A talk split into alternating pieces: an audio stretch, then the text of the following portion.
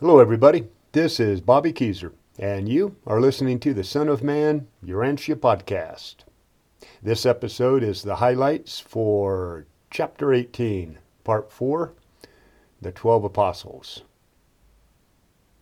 Number 1 James and Judas, the sons of Alpheus, were twins living and fishing near Kheresa. They were 26 years old and married, with James having three children and Judas two. They were the ninth and tenth apostles brought into the group, and they were chosen by James and John Zebedee. Number two, there's not much to be said about James and Judas. They were two commonplace fishermen. James and Judas were almost identical in appearance, mentality, and spiritual perception. What's said of one can be recorded of the other. They loved Jesus, and he loved them, but they almost never asked him questions. Number three, Andrew assigned James and Judas to be in charge of all the people that would come to hear Jesus speak. James and Judas were, in effect, the expediters or all around errand runners for the twelve. For James Alpheus, it was Jesus' simplicity that he admired the most. For Judas Alpheus, it was Jesus' dignity and humility that he admired the most. Number four, when the other apostles went out to continue their work after the persecutions, James and Judas returned home to their families, went back to fishing, and were honored and blessed for their four years of service with Jesus, a Son of God and the Creator of our very universe.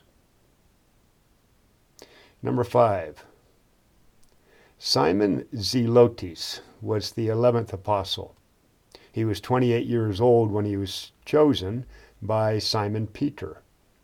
He was capable, came from good ancestry, and lived with his family in Capernaum.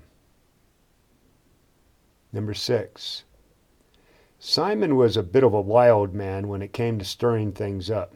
He had a real bad habit of speaking without thinking.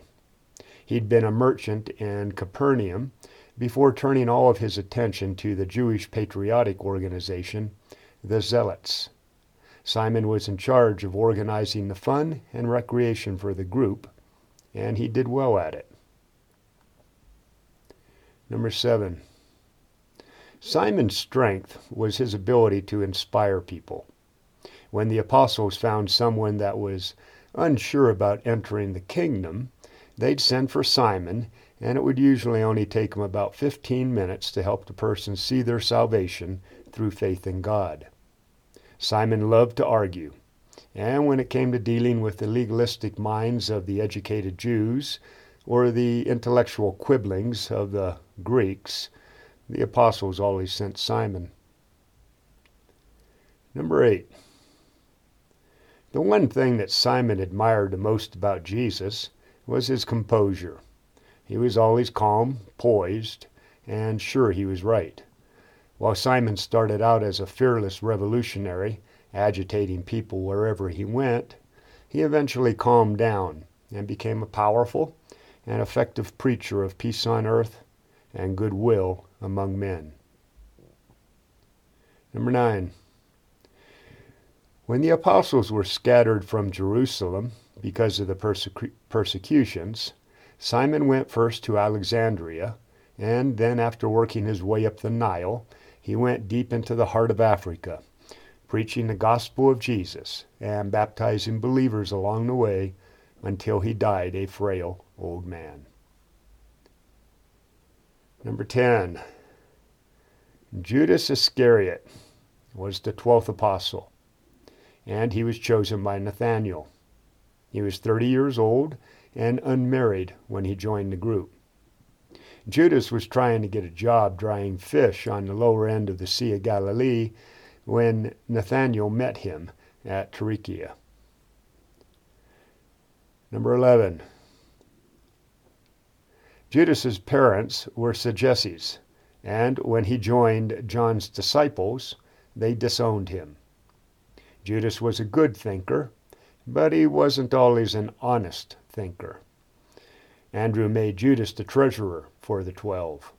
He was well trained for the job and did his duties honestly, faithfully, and efficiently up until he betrayed Jesus. Number 12. For Judas, there wasn't anything he thought that was really special about Jesus. While the other 11 apostles looked on Jesus as the perfect man, the self satisfied Judas would criticize him, not out loud, but in his heart, about many things. Judas actually thought that Jesus was timid and a little afraid to assert his power and authority. Number 13. To Jesus, Judas was an adventure in faith. He knew about Judas's weaknesses and the dangers of letting him into the group. But the sons of God in all universes give every created being a full and equal chance for salvation and survival. There are no restrictions or qualifications except for the faith of the one who comes. Number 14. Judas devised his plan to betray Jesus and the others and quickly put it into action. The other 11 apostles were stunned and horrified at what Judas did. But Jesus just felt pity for his betrayer. The rest of the celestial host have found it hard to forgive Judas, and his name has become shunned across our entire universe. Okay, folks, that's it for the highlights of Son of Man, Urantia, chapter 18, part 4, the 12 Apostles. This week we start out with chapter 19, part 1, the ordination of the 12. Have a fantastic week out there, everybody.